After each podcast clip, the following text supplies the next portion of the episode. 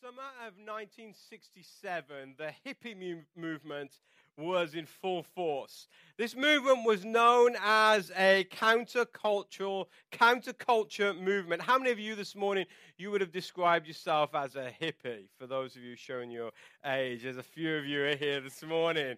Wonderful. Uh, well, this this movement was mainly made up of mainly young college students and younger people, and this movement stood up and oppose the culture of the day.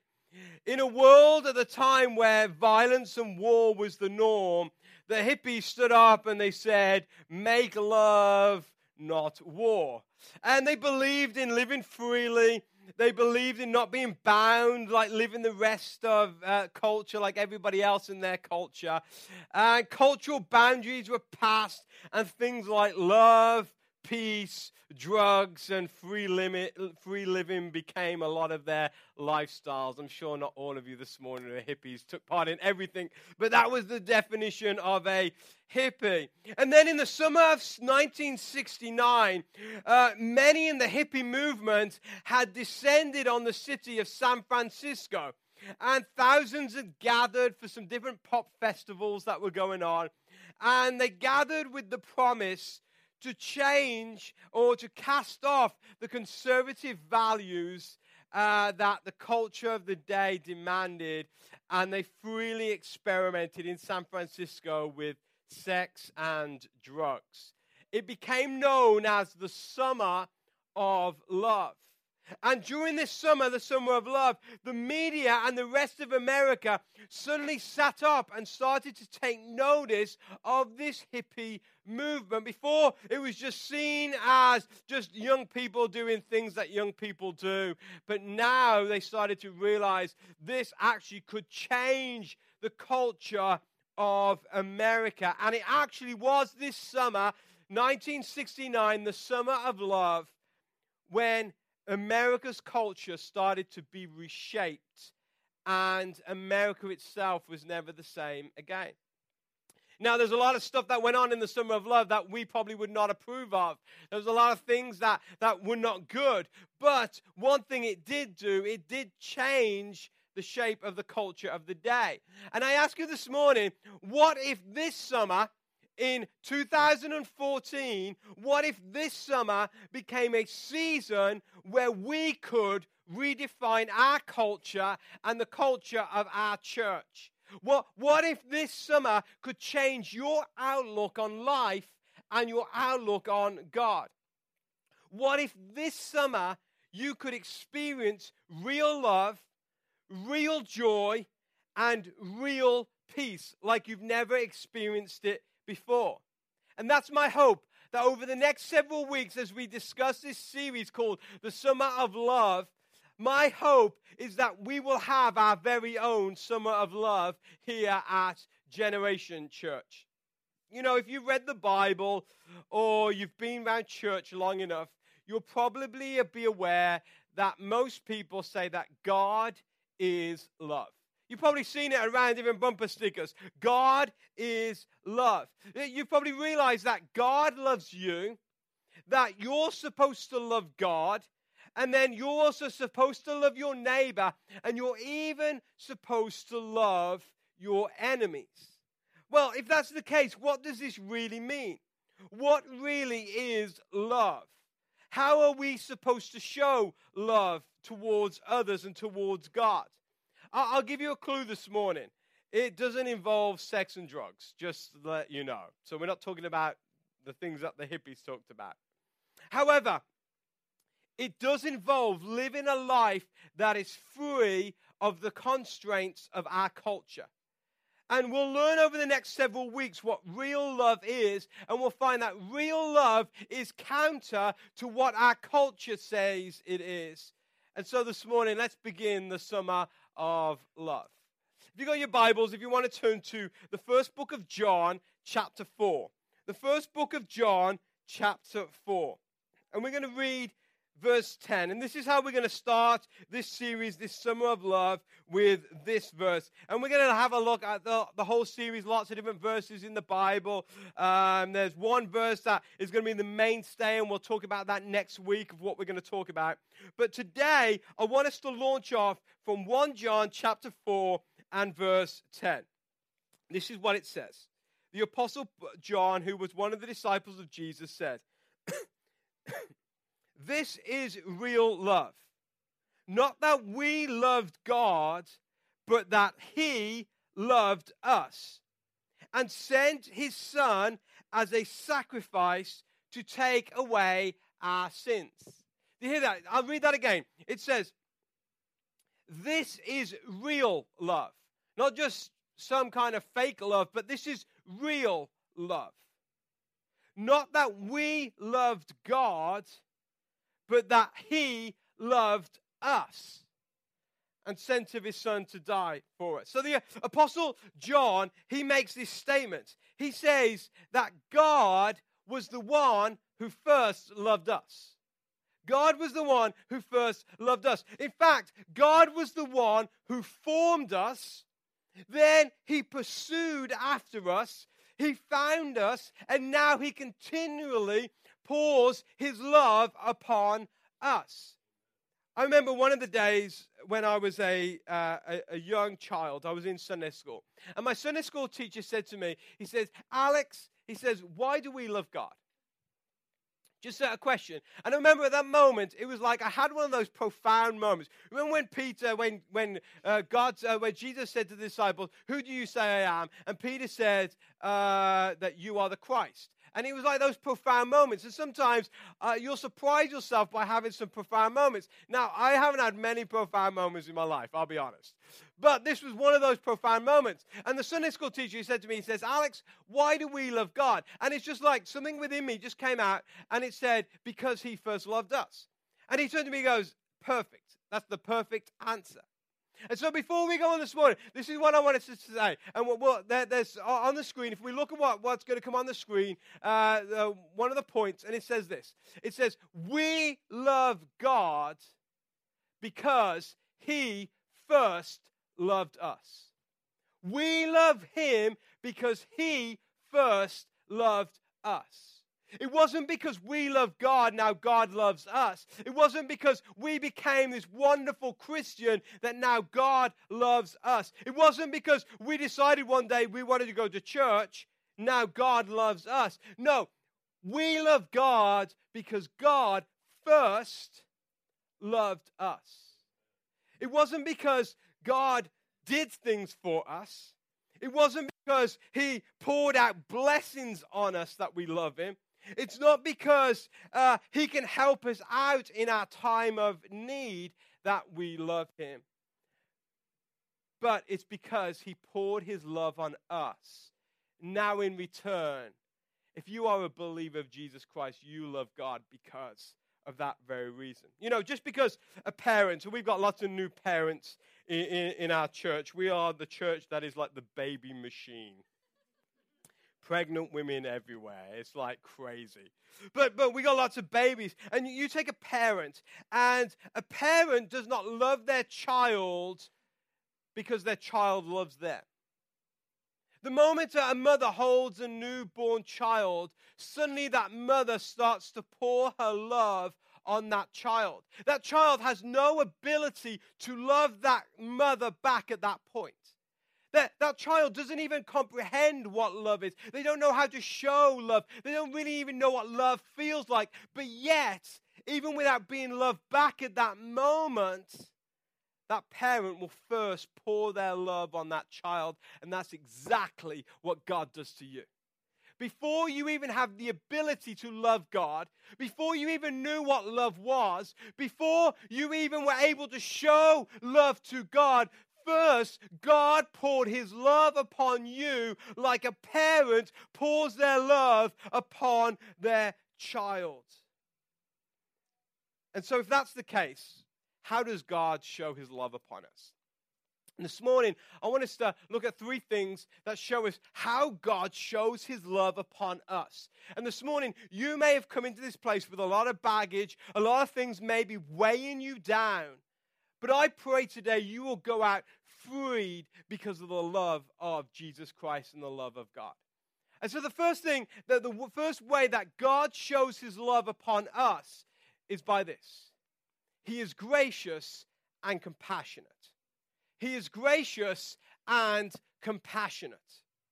You can always tell the love of somebody by the grace and the compassion that they give to others.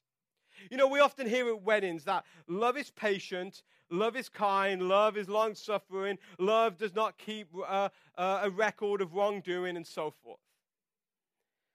How willing someone is to forgive another or show grace to another is a good indicator of how much they love them. I'll give you an example. I'm driving my car, and my wife is behind me in her car. She decides, I'm going to come and overtake Alex, and I'm going to cut him up, and I'm going to have to force him to put his brakes on really fast. So we're driving down 95. Raquel comes and does that. I'd be like, what are you doing? You know? I'm like, why did you do that? And then I'll be like, ah, it doesn't matter anyway. But tomorrow morning, if somebody who you don't know and you're in a rush, you got your work face on, I got to get here really quick, somebody comes behind you, they cut you up, are you going to be as forgiving? I hope you will, but you won't. You won't.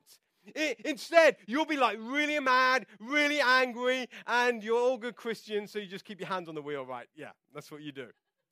But you're not going to be as forgiving of them. Why? Because you don't love them, but I love my wife. I'm going to look past the faults and the wrongs of my wife. Give, give you another, another example. say, say, for example, I am going to go to lunch with a friend of mine and, and, and I go to lunch and I go to the restaurant and I'm waiting and I'm waiting and I'm waiting and my friend just doesn't show up. Gonna, I'm going to call them like, hey, where, where you at? And they're like, oh man, I totally forgot. I'm sorry. Am I going to stop being their friend because they didn't come to lunch? Maybe like a real insecure person might, but I, I, I'm not. I'm going to look past it. I'm going to forgive them and, and, and be gracious towards them.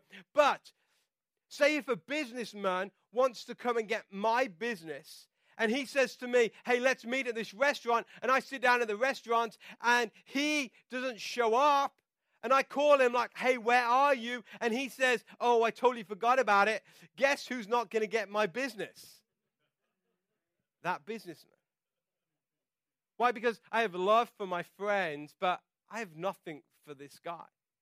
But the people that we love, we are a lot more gracious and forgiving towards those people. You know why? Because love looks past many faults. And did you know this morning that you are a flawed person? You are a flawed person. You are a person with many faults. When God created man, he created something that was perfect. And that perfect man disobeyed God. And the result is now you, as a human being, are no longer perfect. I know some of you guys, you look in the mirror in the morning, you think you're perfect, but you're not. You're not perfect. In fact, you are flawed, a flawed person. But yet, despite your flaws, despite not being perfect, God Almighty is gracious towards you.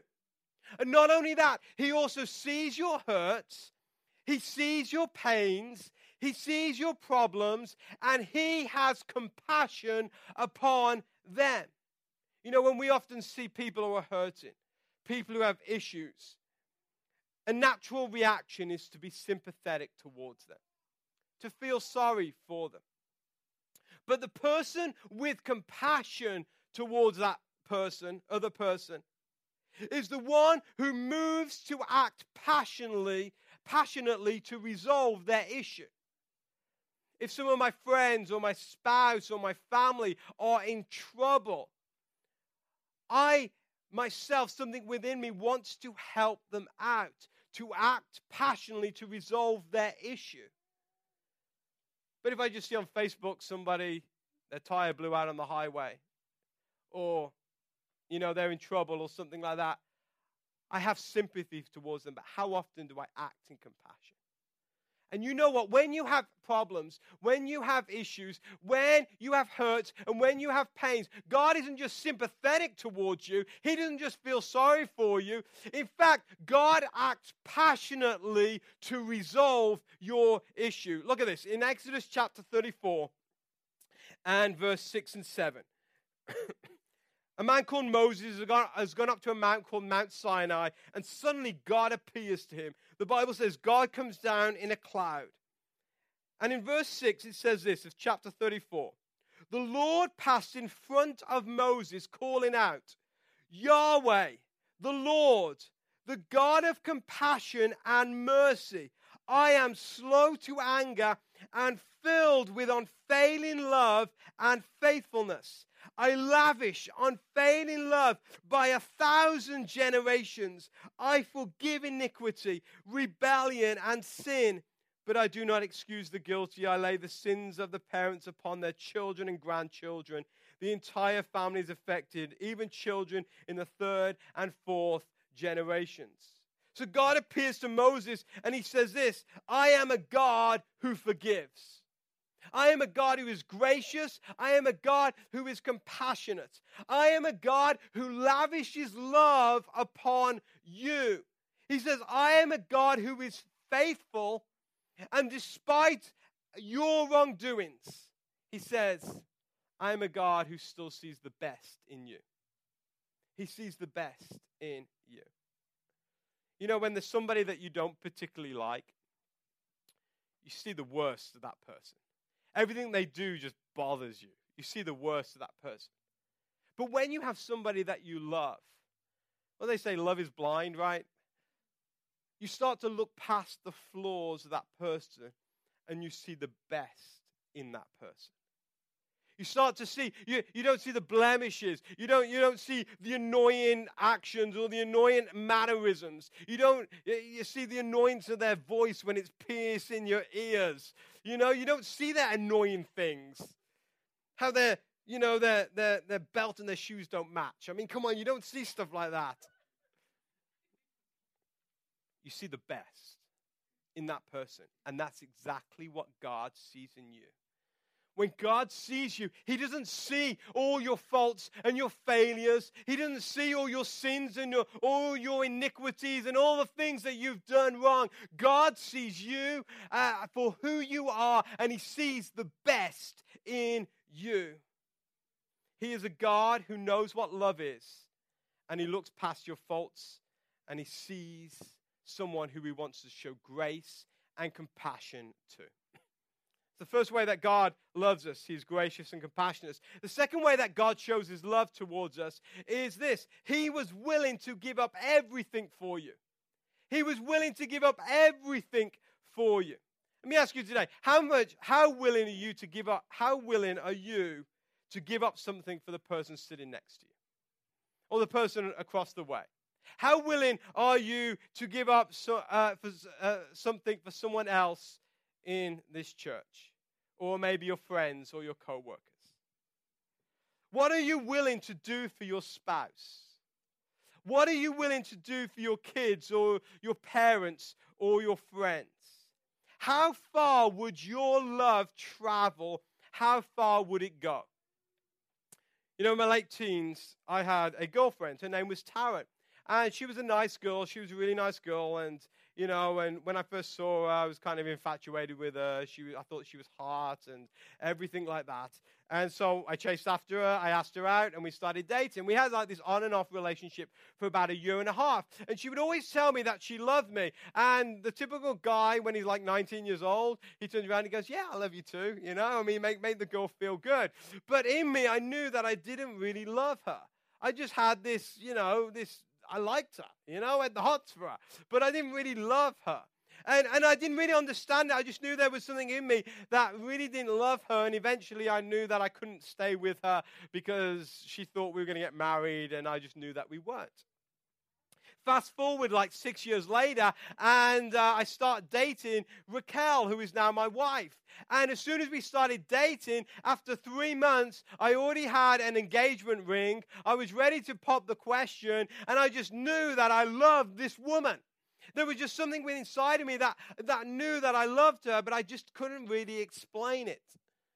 And the more that we started dating, and then we got engaged, and then we got married, the more I realized the difference between my feelings for Raquel and my feelings for this other girl that I dated before was this sacrifice.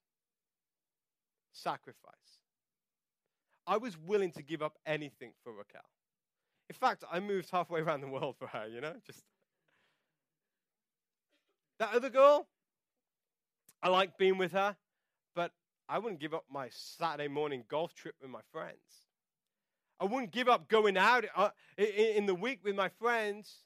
Even, you know, when she wanted me to do stuff, I'd be like, no, no, no, no, it's all right. I wanted her on my terms. But when I started get, when I got married and I started to realize what this love for was Ra- Raquel, I wanted to give up everything for her. I wanted to sacrifice for her. And we live in a culture where love is often defined by a physical thing. It's also seen as an infatuation, a like for someone. Uh, we, we, we think love is that we constantly want to be with somebody. Or we say, if you can't be with anybody else and you can only be with this person, then you must love them. Uh, we think that love is saying, oh, I could see myself spending the rest of my life with this person. Yet love isn't that. Love is not a feeling. In fact, love is best defined by an action. You may want to spend the rest of your life with someone, but are you willing to give up your life for that person? Real love is measured by how much you are willing to sacrifice. And modern day marriages often end in divorce because we fail to sacrifice our wants for our spouse's wants. And for those of you who are not married this morning, and maybe you're thinking about marriage, or you know, you're, you're looking for that day when you're going to get married, don't get married to someone just because you feel an attraction towards that person or just because you can see yourself with the rest, you know, with anybody else, or you just feel alive when you're with that person. Marry that person when you are ready to give up your total life for that person. And that person is ready to give up their total life for you. That's what great marriages are made of. This is what God did for us. John chapter 3, verse 16. Sure, many of you know this verse, it's a famous verse, but it says this For God loved the world so much. So God loved the world so much that he gave his one and only Son, so that everyone who believes in him will not perish, but will have eternal life. So, God, being the, the creator of the universe, God Almighty, the, the one who controls your life in the palm of his hands, the one who would just with one word could destroy this world and create a new perfect world chose to give up his prized possession for you. He chose to give up Jesus Christ for the sake of mankind. That is how much God loves you, that he is willing to give up everything for you. Now, think about this for a moment. Not with hindsight, not knowing, well, everything turned out good. Jesus died, but he rose again, and everything's happy and, and hunky dory. Don't, don't think with hindsight. Just think in that moment when God chose to pour his love upon you and he wanted to show so much love to you that he gave his one and only son for you. That is how much God loves you.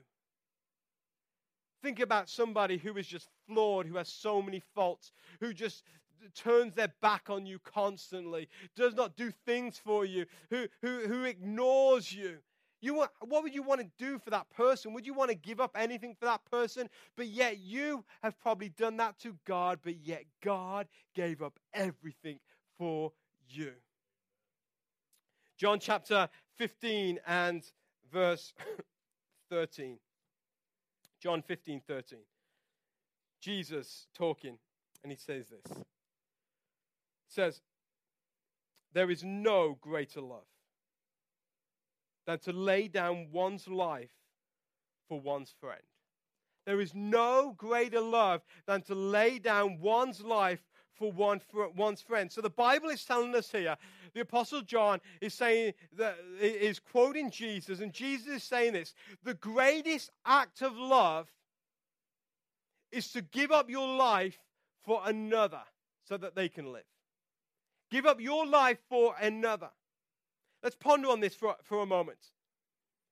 He says, There is no greater love. There is no greater love in this world the way that God showed his love for you when he sent Jesus Christ to come and die for you was the single greatest act of love this world has ever known.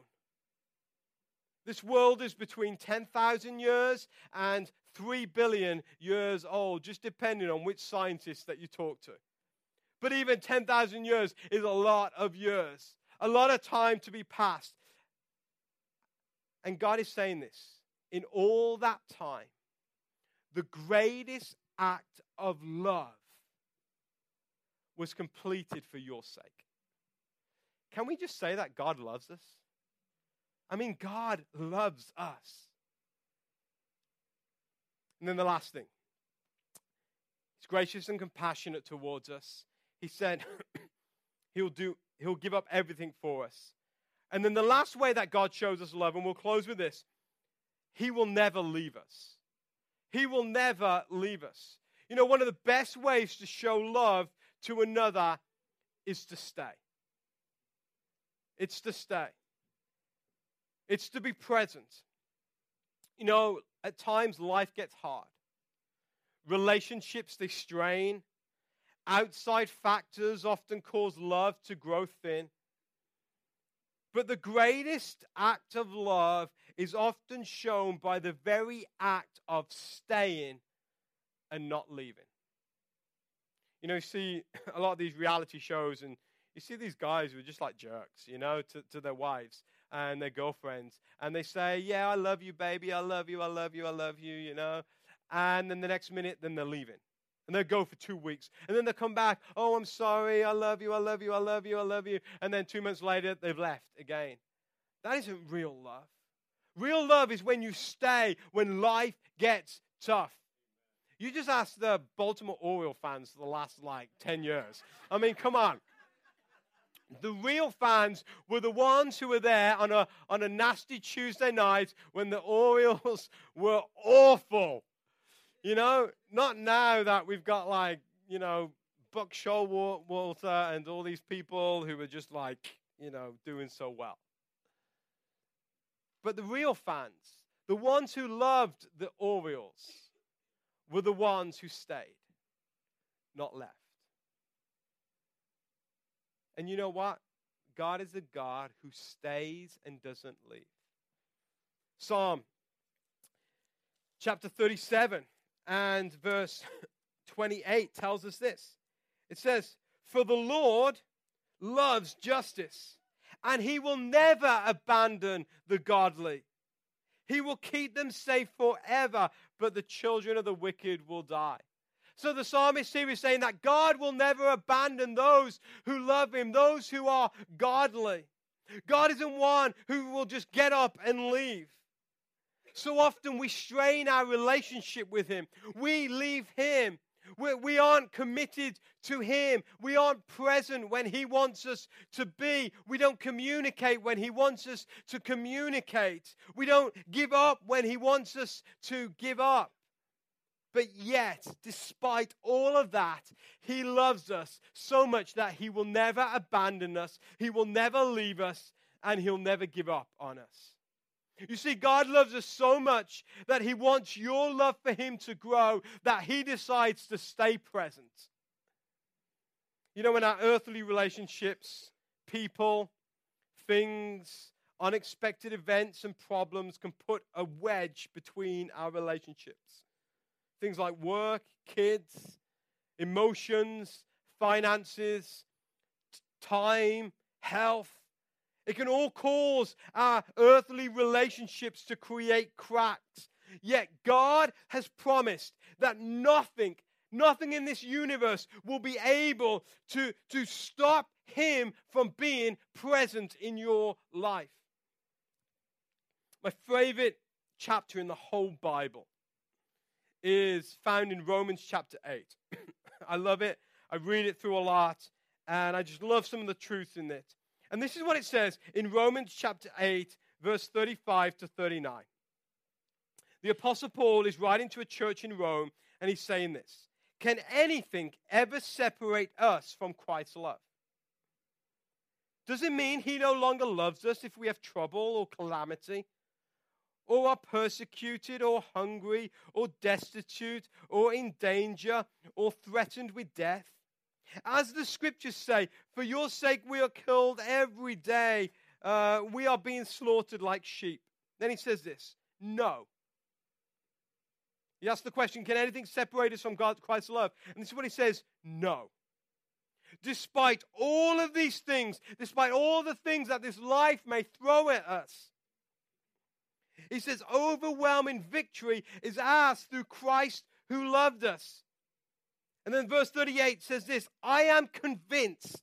This is the Apostle Paul uh, talking about God's love. He says, I am convinced that nothing can ever separate us from God's love. And he says this neither death nor life, neither angels nor demons, neither fears for today or worries about tomorrow. Not even the powers of hell can separate us from God's love. No power in the sky above or in the earth below. Instead, nothing in all of creation will be able to separate us from God's, from the love of God that is revealed in Christ Jesus, our Lord. There is nothing that will stop God being present in your life. There is nothing that can rip away God's love for you because you know what? God loves you. You know, I don't know your view of God today. Maybe it's a big view of God. Maybe it's a small view of God. Maybe it's a misguided view of God. But whatever your view of God is today, I want to tell you, it's not large enough to see the whole love of God. We used to sing a hymn years ago, back in the day. And the hymn went like this. One of the, one of the lines of the lyrics says that if there was, uh, uh, if with ink the ocean was filled, there would not be enough to write of God's love. Think about that for a moment. Just think if we filled the whole ocean with ink, and then we decided back in the days when you used to have those fountain pens and stuff, before we had our little big biros. If you took the pen and you just started writing with ink about the love of God, there would not be enough ink in the whole world to write of God's love. I mean, if that's true, I mean, it's just uh, uh, somebody writing a song, but Think about that for a moment. The love of God is so great. And Romans 5, verse 8 tells us that God showed his love for us, that while we were yet sinners, Christ died for us. While we were sinners, he didn't wait for us to clean ourselves up. He loved us and he loved you when you were in your darkest state when you were as far away from God as possible, God loved you. You see, you can never really love God, and you can never really love others in a true way until you know what it is to experience God's love. Because until you experience God's love, you will never be able to show love as love is ought to be shown. And that is why, if you draw near to God today, God says that He will draw near to you and you will experience love in a whole new way. And when you experience God's love, you'll start to love your spouse more. You'll start to love your kids more. You'll start to love your parents more. You'll start to love your friends more. You'll even start to love those horrible co workers that you work with more. And you may have come in here today thinking that you have to earn God's love. You may think, well, I'm too bad for God to love me. I've messed up for God to love me. God doesn't love me as much because uh, I'm not really as committed to Him as maybe somebody else is. But that is not the case. God loves you the way that you are. And as you draw close to God, His love will start to change your life from the inside out, and you'll never be the same again. Let's bow our heads in prayer.